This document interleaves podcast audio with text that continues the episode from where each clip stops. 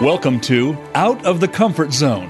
When you lead from a base of expertise, your confidence and credibility are derived from your knowledge. People follow you as a result. However, when you take a stretch assignment and span outside of your comfort zone, leading requires a different approach one of influence, inspiration, compromise, and courage. We are here to talk about how to take that next step and keep going. Now, here is your host, Wanda Wallace.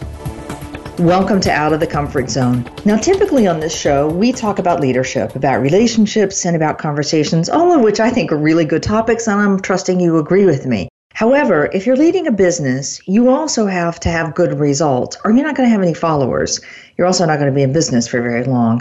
So, today, I want to talk about results, particularly around driving growth in your revenues, organic growth, if you will. And as it turns out, what you thought you knew about how to do that might be missing a key element or two. And that's what we're going to focus on today. My guest is Bernie Jaworski.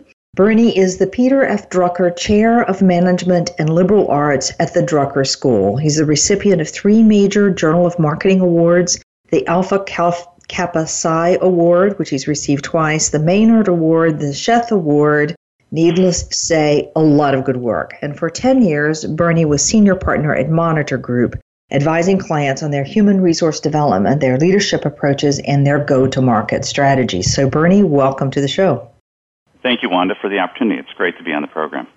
I'm great to have you, and I'm actually really excited to talk about this one because I think it's an interesting idea. This notion that how you drive organic growth may not be as straightforward as we all thought.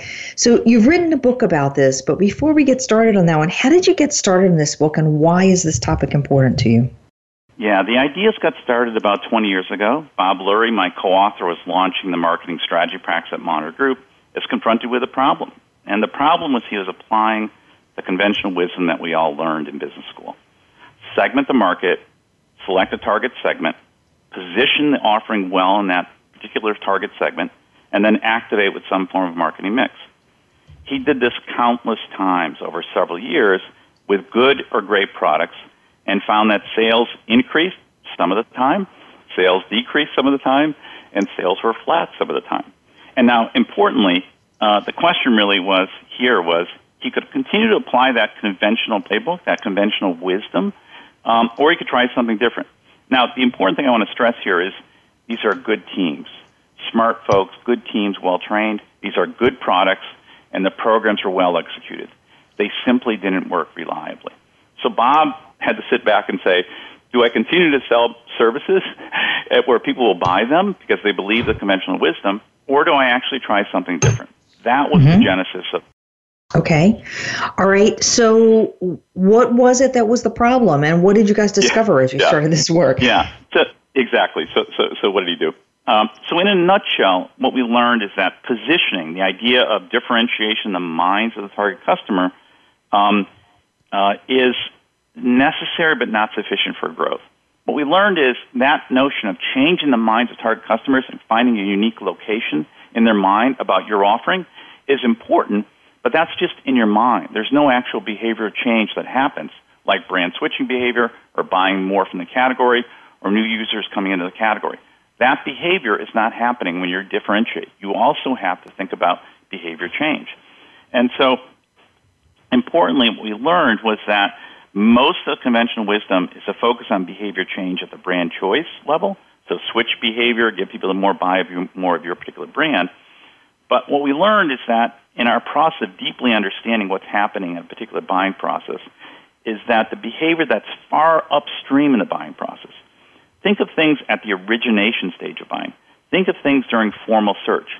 Even while you're walking through airports and doing very, very different things, you are bumping into things along the way. And in my case, yesterday actually, I ended up buying a book called Sapiens. I had no plan to buy that book, but when I was visiting a client in New York, the client mentioned the book. I was walking through the airport. I had an hour and a half. I walked into the bookstore. I bought the book. I had no plans to buy that book. So things happen along the way in the buying process that influence this downstream brand choice behavior. So let me give you two examples. Amazon knows that Prime users buy seven times the amount of goods on average as compared to a regular Amazon user. So if you're advising Amazon, should Amazon focus its marketing campaign on differentiation or should it focus on switching users from regular users to sign up for Prime? And similarly, Uber, you know, that you know, Uber knows that if you're in a friendship network that heavily uses Uber, you're more likely to download the app and then use it. That's exceptionally useful information. And once again, it's not about the differentiation of Uber versus taxis. It's about upstream buying behavior and things that are happening in search or origination or, or things that are just happening when you're not even thinking about buying goods that disproportionately influence, have a sort of path dependency downstream that influences buyer behavior. And that's the, the basis, that's the core idea that drives uh, organic growth. And I can give you more details around that. But that's that's the the uh, the essential nugget or kernel of wisdom is you've got to look far upstream in the buyer behavior and look for things that you don't expect to happen uh, and try and understand where that looks. Now, the other point is that the only way this can work is that you have to quantitatively map in excruciating detail where customers fall out of the process because that allows you to see which particular behavior is the one that creates more leverage for the company. Which one can you change that actually advantages you, not just the overall competition in the marketplace? So the notion is that positioning is important, useful, helpful, and differentiating my product is useful and helpful. That's important. We have to have a distinctive, but it isn't adequate. And it isn't adequate because so much happens in the process uh, of for a consumer of buying your product. Loads of influences, some of which you may not have thought about it, like friends, your circle of friends, as an example used right. in Uber. And then I have to map out that process and then look for where's my biggest point of leverage for changing behavior or where do I lose people in that whole stream. Did I get it correct? You got it correct. And then if that so in a sense that's the first principle and the book has five principles. So the first principle is map the buying process in excruciating detail look for these high yield behaviors like visiting your store getting folks to try your product once getting non-clients in a b2b setting to take your meeting early in the buying process. So map the buying process principle one.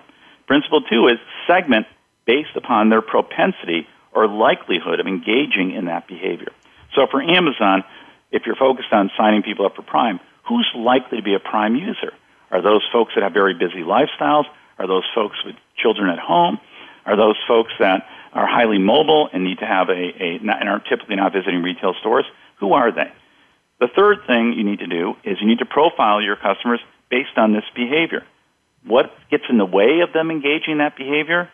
And what actually is something that facilitates that likelihood of signing up uh, for Prime? The fourth thing you need to do is develop a, a behavior change value proposition. So normally in marketing, we develop product value propositions. Here we're focused on behavior change value propositions. What's going to get somebody to actually sign up for Amazon Prime? And then the and last principle is you need to disproportionately invest. You can't just spread your money across all marketing tactics. You got to isolate the tactic that matters the most, and then you got to spend aggressively against that particular tactic. Those are the five principles, uh, and they play out in many different situations, and I'm happy to share a few stories along the way. But that, those are the, the essence of, of, the, of, the, of, of the thinking behind, behind the book. Okay.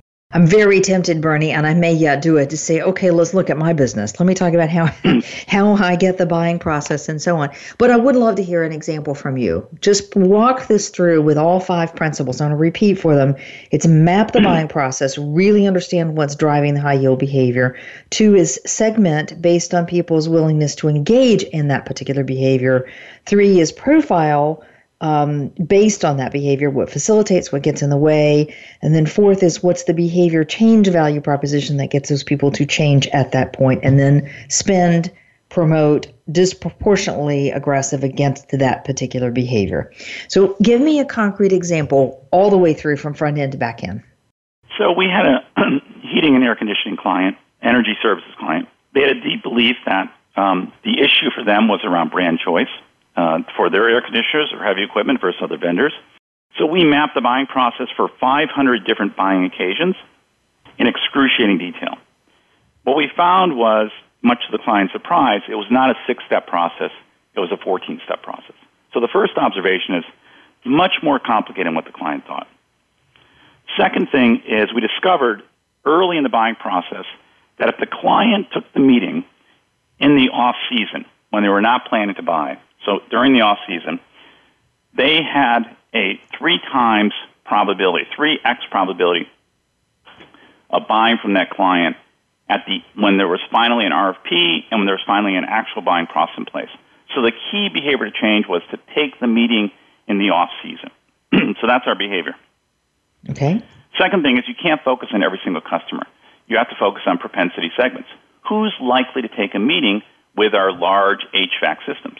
Well, these were people that were building managers that were running very large properties and multiple buildings and had severe energy restrictions in their area and had very high energy costs. So those are the variables that predicted whether someone was going to take the meeting in the off season. By the way, it turned out to be correlated with the size of purchase they were ultimately making in terms of HVAC systems. So then we had the profile of these people. Who are these building managers? What are they looking for? What do they care about? What are their attitudes? Uh, and then, most importantly, not in general, but around the behavior. What's going to predict whether this particular individual, this building manager, actually takes my meeting? What are the two to three factors that drive it? What are the two, two or three factors that kind of get in the way? Then we develop the behavior change value proposition. I want this person to take a meeting. Now I have to make it easy for them to take the meeting.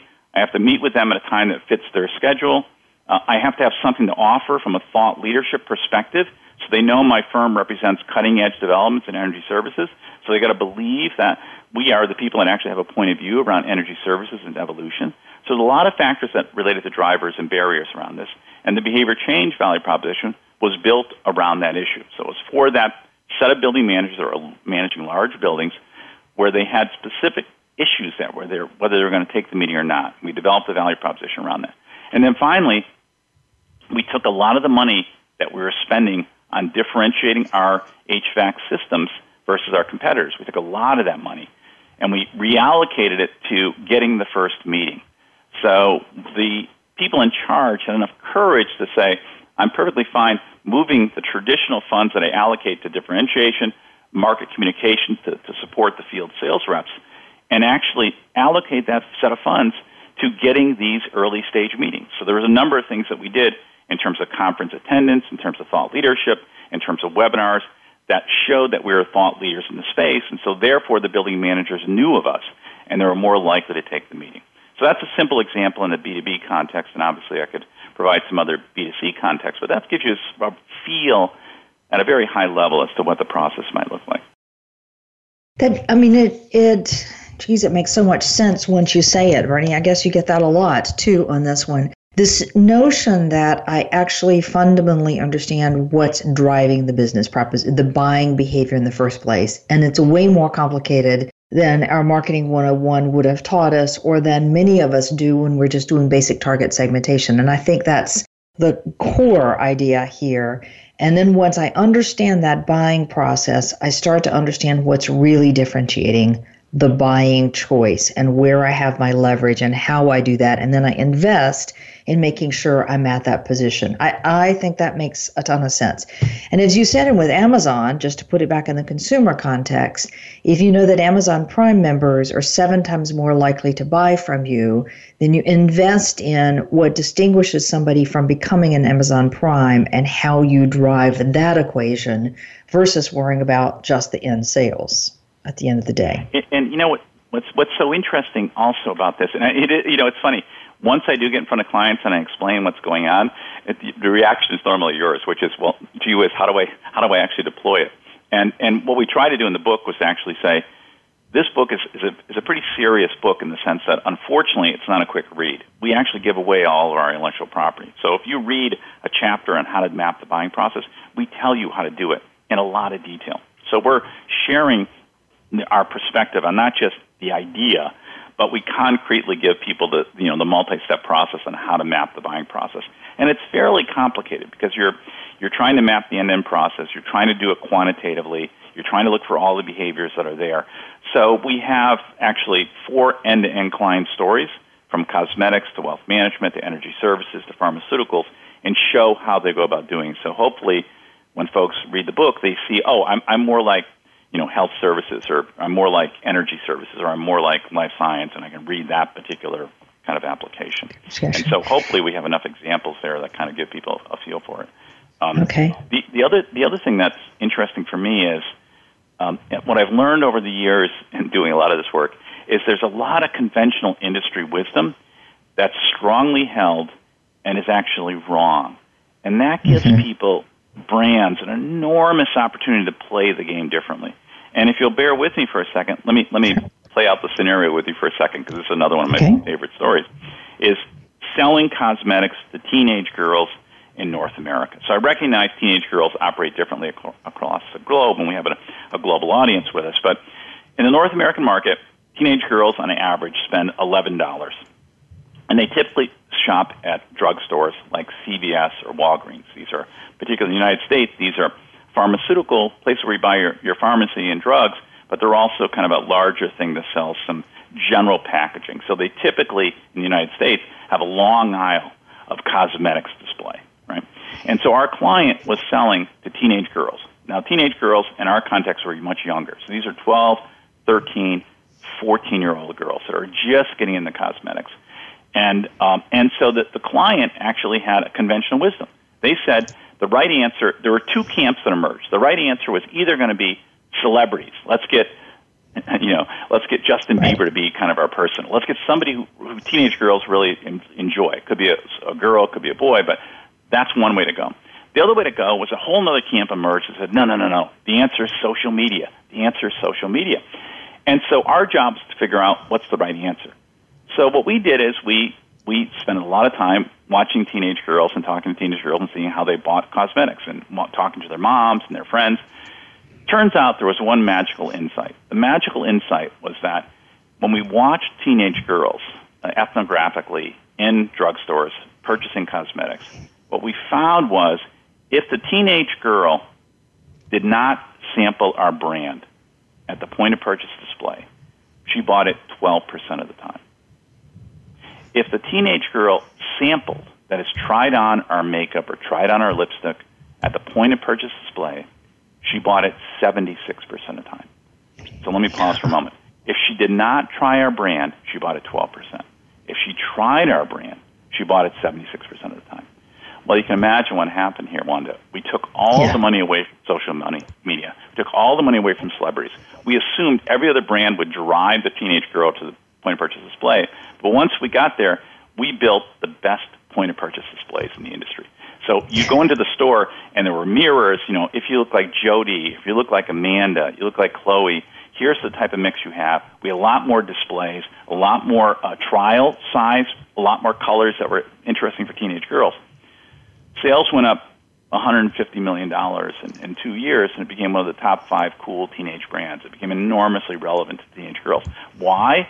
Because we had one insight that was different than anybody else had. It was a unique insight, and it was also an insight that no one focused on. Everybody in the industry was focused on social media or celebrity advertising. That was the conventional wisdom. So I love conventional wisdom. Conventional wisdom always kind of gets in the way of people exploring new ways to think about how to look at things. So, you know, it, it, oftentimes, oftentimes, we're in situations where the big challenge for the client is they see the world a particular way, and that world is actually not supported by the evidence. It's sort of a, it's it's a lore. It's it's it's it's kind of a way they think about things, but it's not really kind of what's going on. So it means that a lot of what we do is evidence-based marketing. Let's quantitatively mm-hmm. figure out what's going on it takes a lot of time and effort. You spend a good amount of money to figure out what's happening and understand the waterfall of drop offs that are happening.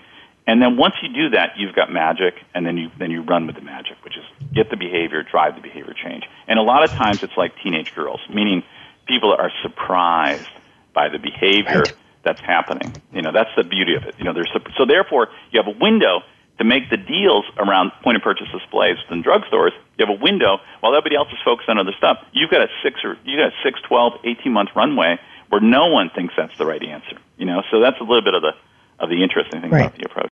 Well, and they may watch your sales grow up, but they go up, but they still don't necessarily understand what it is you've done that's actually really driven it unless they look at the buying behavior. Um, I should say while we're at this point that the book, by the way, is called The Organic Growth Playbook Activate High Yield Behaviors to Achieve Extraordinary Results Every Time. um, and written by Bernie Jaworski, my guest, and his co-author Robert Lurie. So the notion here, I mean, I just I just love this idea that we have that the buying behavior, the pattern of influences, the ways in which people drop out of the buying behavior, the ways in which people are persuaded to engage in various stages of the buying behavior is way more complicated than we assume it is.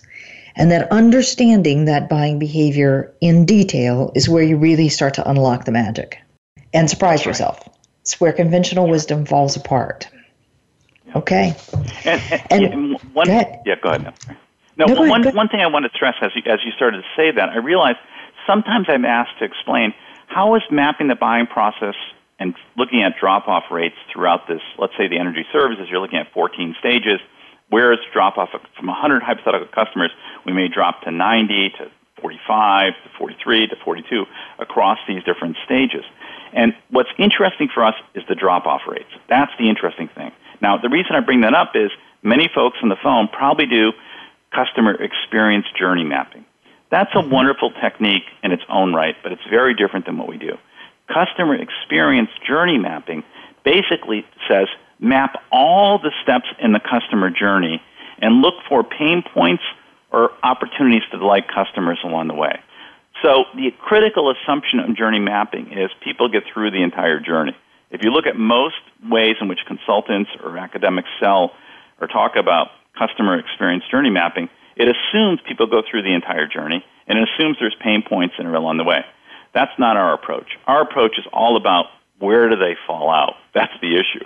And why do they fall out? And how do they fall out? And how do we keep them in the process in a way that benefits us not the other competitors in the marketplace. So one small little nit related to this journey mapping is that it is different than customer experience journey mapping. It's a, just a different technique. It's a different slice into how to right. think about the phenomena. Interesting. As you're saying this, Bernie, it makes me think about a different kind of sales which is an internal sale. All right. I have an idea. I have a thing. I found an opportunity. I think we should grab in the marketplace. I see a new product that we get introduced to our customers. I see an untapped need. I have an idea. I want to sell internally.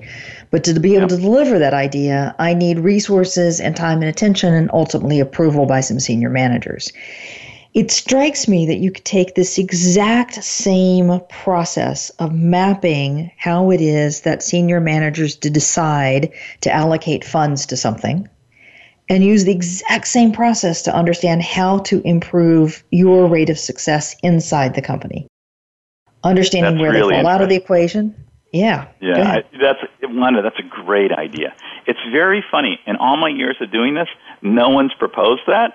They have proposed using the technique for other things. So, for example, human uh, when you're trying to uh, recruit talent, where are we losing people in the overall funnel of talent recruitment? Out of 100 hypothetical people we're targeting, where do they fall out? Do they fall out because they're not interested in, in joining our firm? Do they fall out because they're not interested in joining the cat?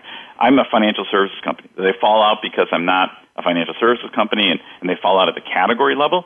do they fall out very early in the process of career wise? They don't get trained in this space. They don't want to go there. So I lose them when they go off to college. I mean, where am I losing them? So I've seen it applied in other contexts, but I've not seen it applied in the context you're talking about, which is there are important decisions or important things that you want to have happen inside of the organization, and you're trying to figure out how do I change the mindset of the of the folks upstream so that we finally get downstream to a particular choice we want to have I've, I've you know, I, I've actually influenced the, the things in a way that advantages the likelihood of adoption of this decision that I want to have happen within the company. I think it's a really interesting way to think about it. And it's quite frankly, what's interesting is it's very different than the conventional wisdom on leading change. Conventional yeah. wisdom on leading change or leading an innovation effort is you know, you, you, you set the vision for it, you run some pilots, and then eventually you kind of get the idea adopted, and then you kind of have this dip, and then eventually it picks up and becomes institutionalized. But what we're saying is, why not map the process of decision making in a lot of detail and understand where it is that people are, are not on board, and then try and figure out what's, what you can do to influence them. I've never had it proposed to me before, and I think it's a great idea. So I, I now have a new product line to sell. I guess is what you're telling me, uh, Wanda, which is great. well, You know, I think you're right about this, though, in terms of just sheer change management. I, I, mean, I guess I've always sort of believed this if I am trying to sell to my organization behavior change. It's not unlike trying to sell to a consumer behavior change around buying my product versus around buying somebody else's. But we never stop to really understand the end to end process that people are engaged in around the thing that I'm trying to get changed. So suppose I'm trying to get people change how they use technology, for example. We've got to understand the soup to nuts of their activity. Then we can see, I think you're right to point out, where do people fall out and what do we do about it at that point? Not to make them wrong, but how do we find the right leverage point that's going to get the most people on board? I think it's fascinating. Fascinating. It's you got know, more, far more implications than just branding. Yeah. And I, you know, the the, the, the so the, the the okay, so the dirty little secret is marketing is not about differentiation; it's about behavior change. There's only one way sales can grow. Things have people have to do something differently. It could be as simple as switching from Pepsi to Coke. It could be bringing new people into the category. It could be a few other things, but it's all about behavior change. Sales are not going to grow unless my customers do something different. And that's not the way we talk about it. We talk about customers and we're trying to create exchange. We're trying to offer something of value in return for value we offer them. It's a very kind of nice, pleasant way to think about it. But fundamentally, if you're focused on behavior change, behavior change is hard. We know from the academic literature, you got to play with three different variables. You got to play with people's ability to change, their motivation for change, and their opportunity, i.e., their time. You know, if I mm-hmm. manipulate someone's ability to change, I'm not going to get anywhere unless they're motivated to change. They may be motivated to change, but they don't have the ability to change. You know, and then all mm-hmm. along the way, you've got to give people space and time to change. So, behavior change is a perspective on what we're trying to do with our target customers is some people may find that offensive or, or difficult or not the right way to think about it, but that is the reality. Because if we just differentiate, we're just changing their attitudes or minds. We're not changing their behavior, and the only way organic growth happens is to change the behavior. And so it's a it's a higher bar, but I think it's the it's the right bar for us to be focusing on. Well, I happen to believe that we um, act our way into new thinking and that I may put out a campaign that says we should change or this is a new way to think and so on. I may get very positive results from that campaign, but until people make a choice to act on it, I don't actually think you really change their thinking. I may change their reaction in the moment, but I don't actually really think they're engaged with something new until they're actually changing their behavior. That's my personal view. You're welcome to disagree with it. There's actually, it's interesting. There's something we've, we've both learned along the way in our career, something called the hierarchy of effects. And there's a real big debate, you know, within the academic literature about do you change attitudes first and then worry about behavior later, or do you change behavior first and then worry about attitude later? And of course, the answer is some funky combination of the two. And a quote, it depends, right? But I think yeah. what, what we're saying here is I'm focused fundamentally on changing the behavior of customers to our, the advantage of the client firm, recognizing that there's a whole cognitive part of that around their belief system, their attitudes, their desired experience, how they think about what competition is.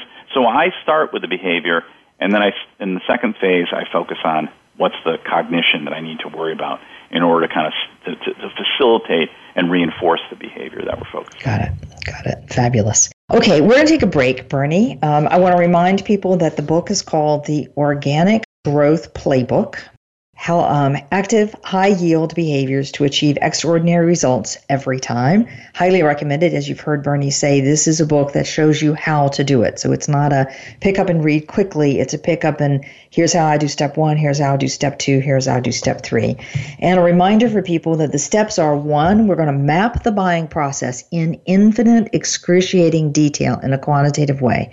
Number two we're going to and we're going to look for that in a behavior that's really differentiating. And as you heard Bernie say, we're looking for places where people drop out and why.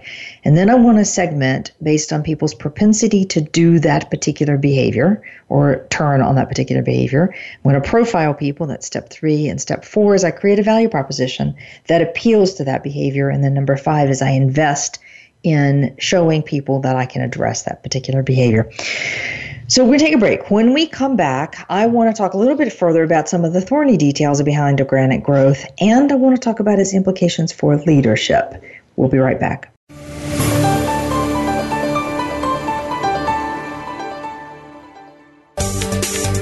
From the boardroom to you, Voice America Business Network. If you want more information on the articles, books, coaching, and seminars we offer, go to our website at www.leadershipforuminc.com. You're sure to find some helpful links, videos, and more to help you create a winning strategy for your organization. Leadership Forum Inc., helping organizations get it and keep it.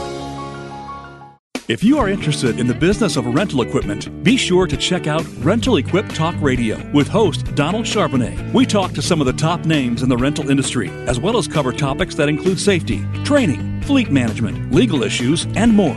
We'll also cover the history and future of the rental equipment industry. Rental Equip Talk Radio can be heard live every Wednesday at 1 p.m. Eastern Time, 10 a.m. Pacific Time on the Voice America Business Channel. Tune in to the Soul of Enterprise Business in the Knowledge Economy with co hosts Ron Baker and Ed Kless. Ron and Ed will show you how to recognize that wealth is created by intellectual capital. It's all in the possibilities that we can create and that are created for us. These possibilities are destined to be discovered by human imagination and through the service of others, creating a brighter future for all of us. The Soul of Enterprise is heard live every Friday at 1 p.m. Pacific Time, 4 p.m. Eastern on the Voice America Business Channel and simulcast at the same time on the Voice America Variety Channel. Have you had a chance to check out Voice America's online magazine and blog? If you love our hosts and shows, check out articles that give an even deeper perspective plus topics about health and fitness, movie reviews, philosophy, business tips and tactics, spirituality, positive thought, current events, and even more about your favorite hosts. It's just a click away at blog.voiceamerica.com. That's blog.voiceamerica.com. The Voice America Press Blog. All access, all the time. From the boardroom to you, Voice America Business Network.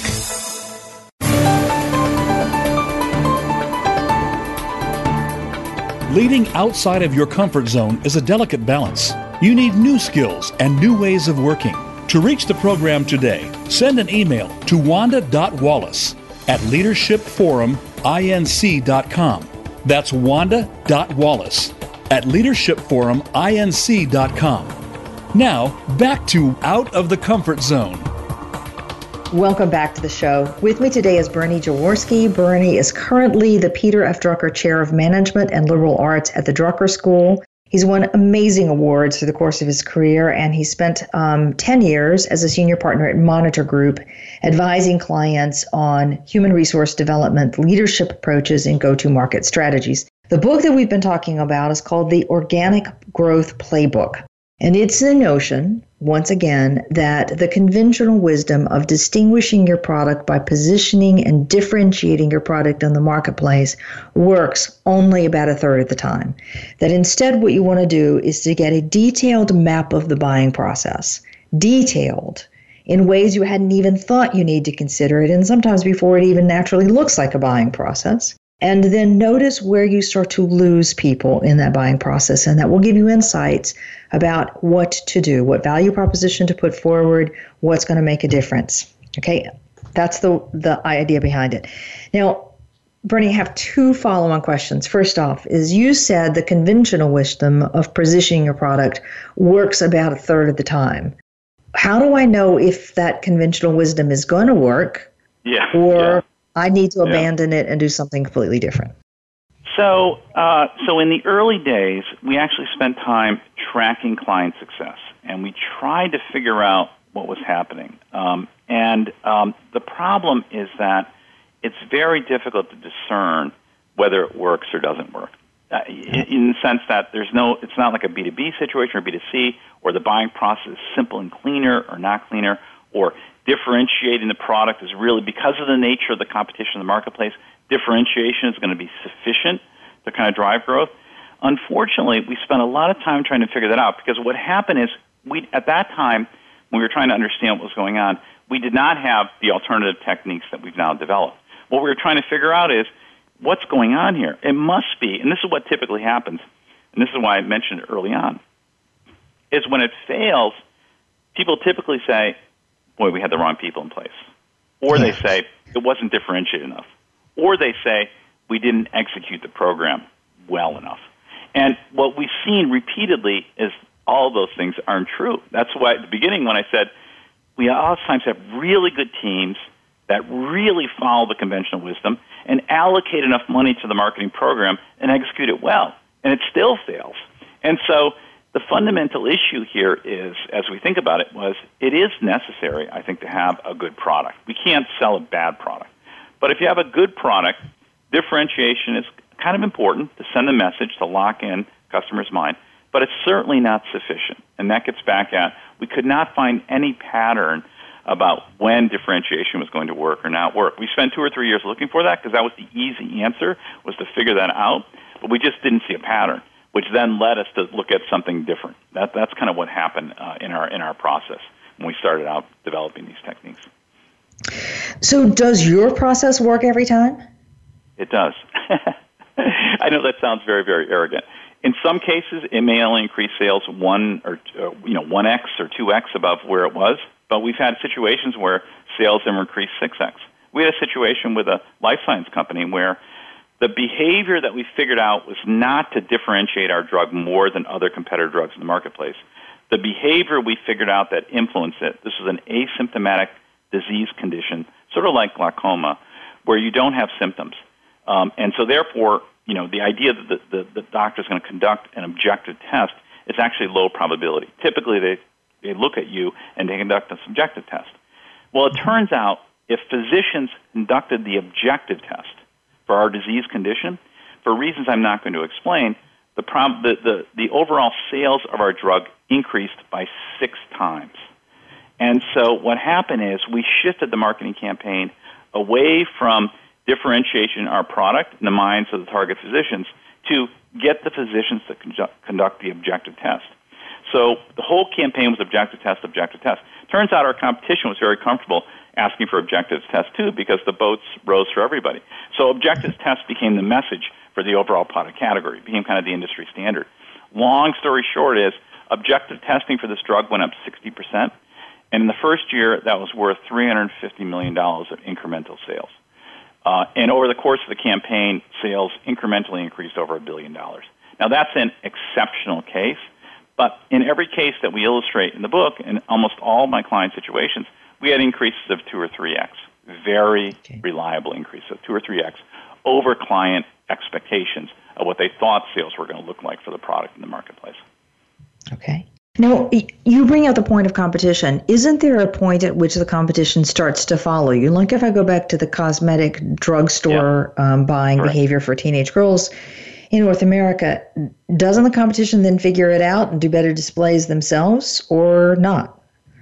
Yeah. So at some point, you know, let's take the, this display example. The good news is that you can imagine we get lead time here because we're the first mover. We get the good displays in place. Someone else is looking around saying, "Hey, wait a second, where these good displays come from?"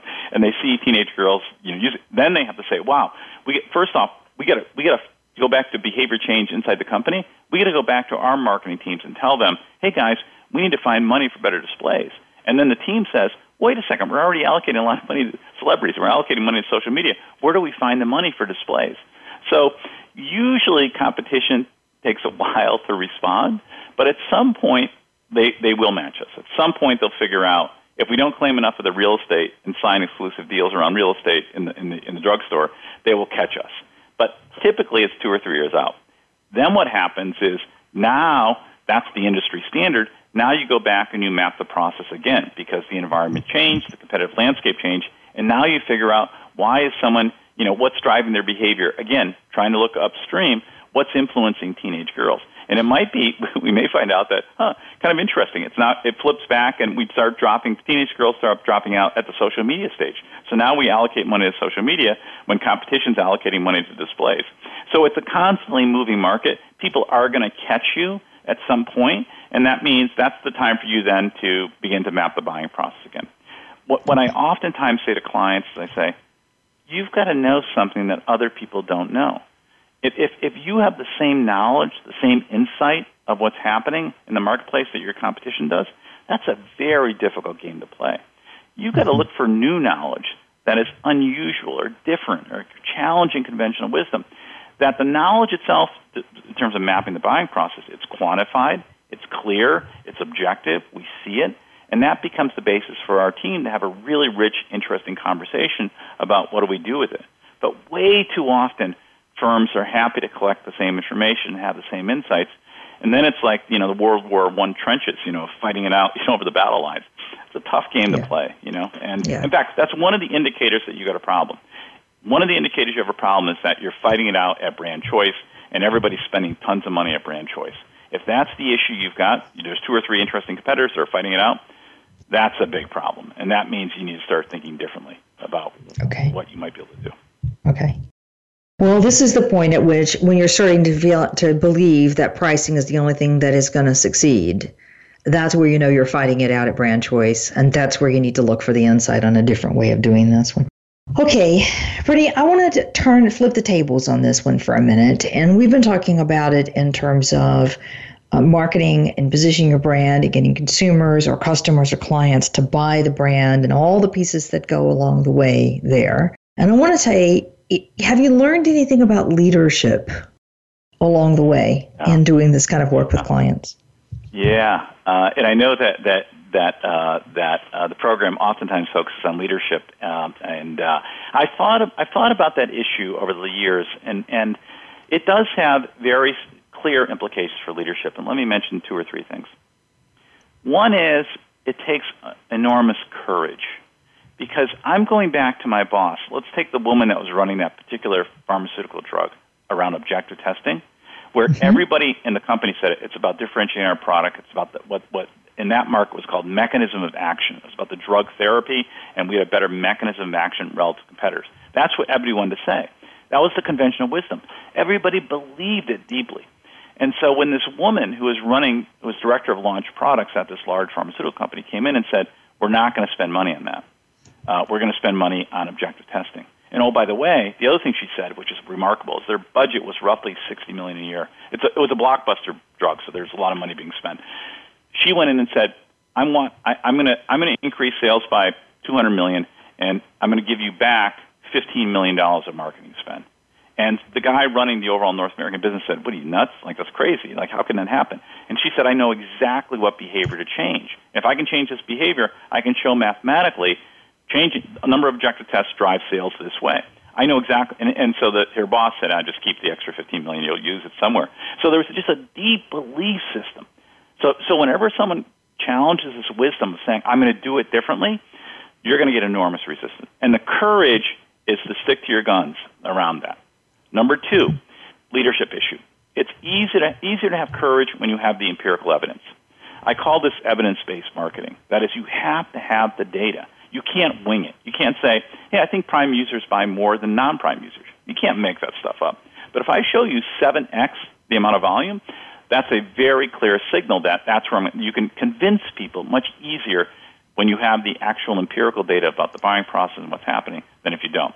So I think you need to you you you, you you've got to have the, the evidence behind it before you play the card.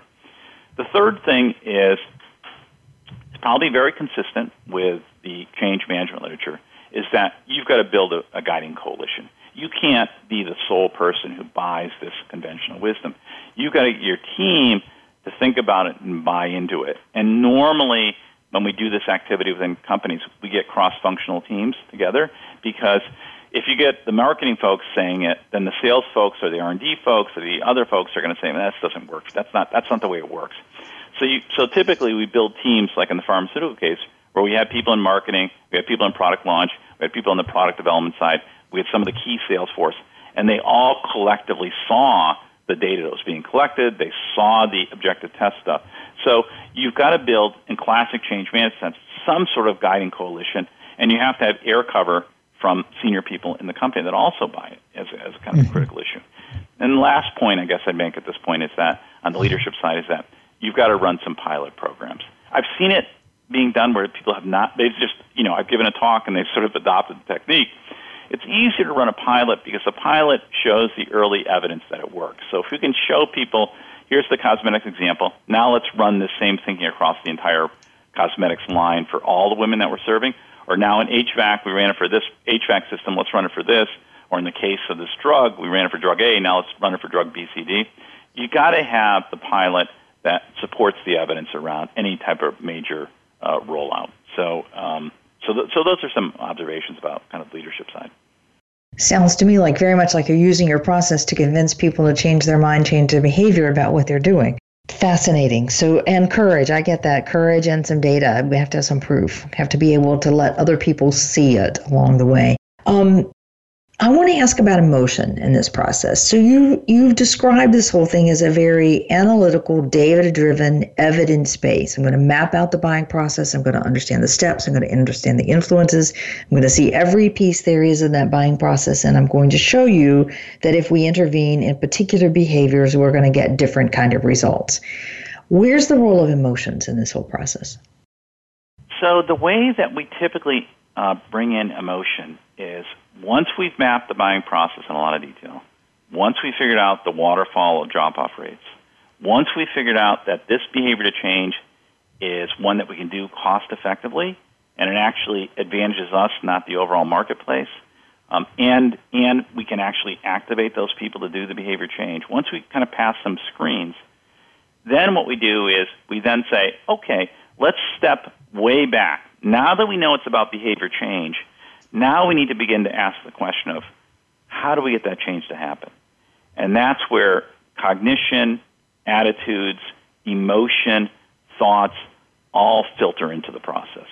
So all these issues of emotion, of cognition, of attitudes, of usage, of ways of thinking, um, all of that kicks in once we've isolated the behavior. But we don't look at emotions early. We look only after we know what the behavior is that we then entertain the fact that it's an emotion. So, to go back to our physician example, and we look at the physicians conducting the objective test, you know, there's some emotion around do I actually, for, for, who are the physicians that are likely to conduct the objective test, and how do I get them to think about actually doing the objective test rather than conventional wisdom, which is to do the subjective testing?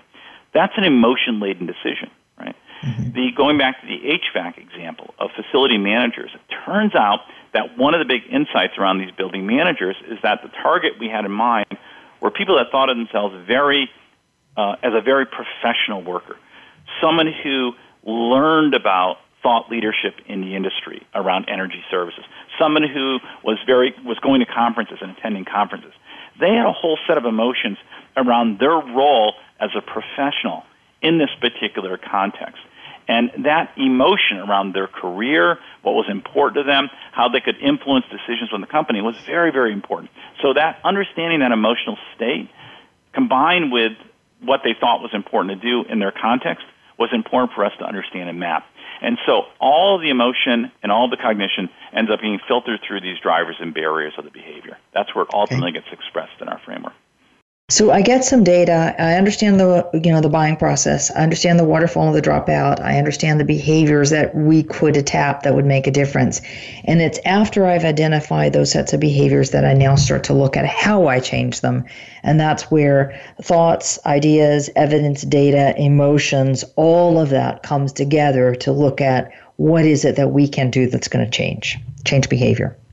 So, Bernie, we just have a couple minutes before we stop, but it seems to me that this understanding of the buying process is such a critical part.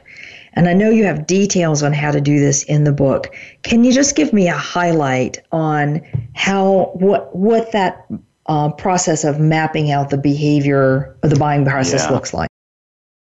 Yeah, and the unfortunate thing uh, for folks uh, that are listening in is that this is a complicated, nuanced process. So yes. it's not mm-hmm. as simple as as here are the six major steps that we can take out of a textbook and map it. So let me give you a feel for just high level what needs to be done. Okay. The first thing is the more steps, the better. So when you're mapping a process and you're saying things like they, they are, there's some problem origination, there's some information search, there's some category search, there's some brand choice, those are way too generic. You've got to be able to look at a lot of detail. So, for example, in the context of HVACs, I mentioned the idea there were sub, six or seven steps the client thought was happening. They thought of that because the sales force only saw that. But in fact, there were 14 steps because once you went inside the client organization, you saw all this complexity that was unfolding behind the scenes around their internal buying center. How they came up with the specifications, how they thought about price, when procurement got involved. So, first observation is be very careful, and the more steps, the better, because it allows you to see potential drop-off rates you didn't see before. And number two, don't take the word of the sales force. Go into the client organization to really deeply understand and explore what that looks like. That's step one. Okay. Step two is at each step in the process, make sure you're looking at the behaviors. So for the information search stage, for the HVAC people, I want to see things like they're searching on the web, they're talking to other people, they're going to conferences. Uh, it turns out there were about 20 different information search options they had, and we had to look at all of them just at the information search stage. So you're mapping the general stages, and then within a stage, you're mapping all of the behaviors that are observed there. The third thing you do is begin to then quantify it. Where are we losing them? Out of 100 hypothetical customers, where do they fall out? And that mapping process, as we explain in the book, we give lots of illustrations. It's, it's fairly nuanced and fairly complicated, but if you read the book, you'll see that it's not as difficult as it may seem. So that's kind of gives you at least a feel for some of the steps that you do. Once once you figure out where the drop offs are, then you try and figure out where the high yield behavior is, and then you start asking three criteria that you need to put in place around that that are also noted in the book. Things like, can I actually change that behavior, or is it too difficult? Is it cost effective? Do I get the return on investment? Do I benefit from that behavior change relative to competition? So there's a little bit more kind of there, but we we try to make it accessible. But I will say um, that you gotta you gotta you gotta do your work when you read the book. It's not as easy as reading a, a novel. Unfortunately, it's right. it's kind of a it's there's a lot there, and hopefully we give enough description where people can can make it work. Well, presumably, this is the kind of thing where if I'm going to truly map this buying process, I've got to go into the client and I've got to observe them and I've got to be having detailed conversations with some collections of clients to understand what the thinking is, almost like a day in the life of or a month in the life of. Is that what you're headed towards? Yeah, that's that's that's correct. Uh, and it requires, to your point, a lot of time and effort. Unfortunately, you know, particularly in B two B situations where you have a complex buying center of many people involved at different phases and stages of the process. Um, then yeah, it's going to get more, a lot more complicated. Okay, fair enough. Now, we've talked about this for the most part in terms of consumer products like cosmetic goods or Amazon. We've talked about it as in um, B2B processes like HVAC. We talked a little bit about it in terms of medical or pharmaceutical drug. What if I'm selling advisory services? Let's say financial services. Have you done any cases that look like that? Yeah, we actually have a case uh, in the book, uh, a chapter on wealth management. Um, what was interesting in that case is that most people, um, when, when you're doing financial planning and you get the very first meeting with the financial planner, what typically happens is the financial planner says, we need to do a plan. And in order for me to write the plan, I need to be able to do get all this information from you, the target client. And the target client looks at that and says, that's one heck of a lot of data I got to get a hold of. So there's a massive drop off rate between meeting one and meeting two because the, the, what the financial planner is requesting is someone to basically spend about 20 hours finding out what do they have for assets, what do they look like, where are they allocated, and, and usually the people say, ah, it's just too much work, forget about it. Mm-hmm. So what we did is we mapped the buying process for financial services, and what we found was in wealth management was that the um, it was very very interesting. People tend to people don't think holistically about their finances they think in terms of buckets and jobs to be done. So, for example, if someone all of a sudden got an inheritance, or someone all of a sudden had to allocate funds for college, they have a very specific jobs to be done, and that's their headset. And either in mental buckets or literally in physical buckets, they'll put money in these areas. So, for a college fund, they might in the United States market do something called the 529 account, where they take the money and they put it there. So it's over there or they take grandma's inheritance and put it in this mutual fund, right? So, so while the financial planner is thinking holistically about the overall package and all, the people that are doing this are thinking episodically about different things they're doing. And it turned out that if, if shifting the financial planner away from selling a financial plan to basically reaching out to customers when they had a jobs to be done, when they had an inheritance, when they had a birth of a new child, when they, and you didn't ask them to give me all your information. You just ask them episodically. For this, you just got an inheritance from your grandmother. What would you like to do with it? Because I can help you think through that.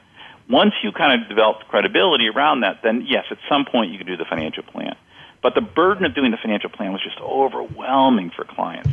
So they needed to kind of debundle and focus much more clearly on specific activities they were engaged in around finances rather than think about it holistically. So it does work in financial in, in, in advisory services. It absolutely works. Is, is the headline. Okay. I think my um, financial advisor must have been one of the clients that worked with you because that is exactly what they did to me. It's really funny listening you listen map it out because that's exactly the process. And boy, did it work for them. I guess I'm giving away some secrets about myself. Bernie, uh, it, this is a fascinating journey, and I can imagine that your work with clients has been incredibly rewarding. Um, to come back to the general notion here before we close, it's looking at the buying process in great detail. Every single step, every single influence, every single thinking pattern from the buyer's point of view, not from your salesperson's point of view, not from your conventional wisdom point of view, but objectively, how are they really thinking about it and how are they influencing it? And then we look for ways in which people drop out of that process. And then I'm looking for behaviors that we can influence that will affect us, that we can do something about, that will keep you in the buying process and spend against it. What a really clever system. Um, as we've said, I have one last comment I'm going to make before we um, close for the day. We talked about this in terms of it, the same process works for driving change within a company because what you're doing is selling a different behavior inside a company. I think it also works in terms of selling an idea, creating innovation process, if you will, for adopting a new idea or getting resources against a different idea. And my suspicion, Bernie, my question to you in the last minute and a half is do you think it would work for personal branding? Yeah, so that's a really interesting question. I, I think that uh, it depends on, on, to some degree upon what your objective is. So if, if in context of personal branding, if the objective is for you to build your brand by doing a set of activities, let's say it's conferences, or let's say it's blogging behavior. The question really at the starting point is, from the comp, let's say I want to do more speaking engagements and I build my thought leadership sort of profile in some area.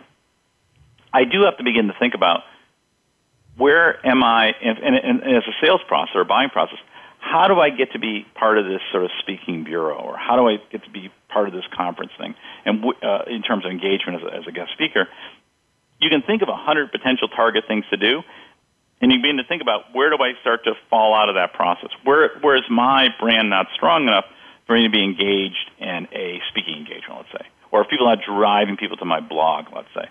I think the same thinking can be applied where am I losing people in terms of the blog? Only three out of 100 potential target customers using my blog. That's a problem, right? So I need to okay. map that to understand. So it does apply. Okay. I think it, I think it would also work if you're trying to look at your own promotion rate. And with that, we have to stop. So, Bernie, fabulous to have you as a guest on the show. Um, my guest again is Bernie Jaworski. The book we've been talking about is the Organic Growth Playbook. And as we've said, if you're looking for a how to guide on doing this process that we've been talking about to drive growth by 1x, 2x, 3x, or more, check out the book. It's the place to go. Bernie, thanks a lot. Thank you. And join us next week for another episode on how to get out of your comfort zone.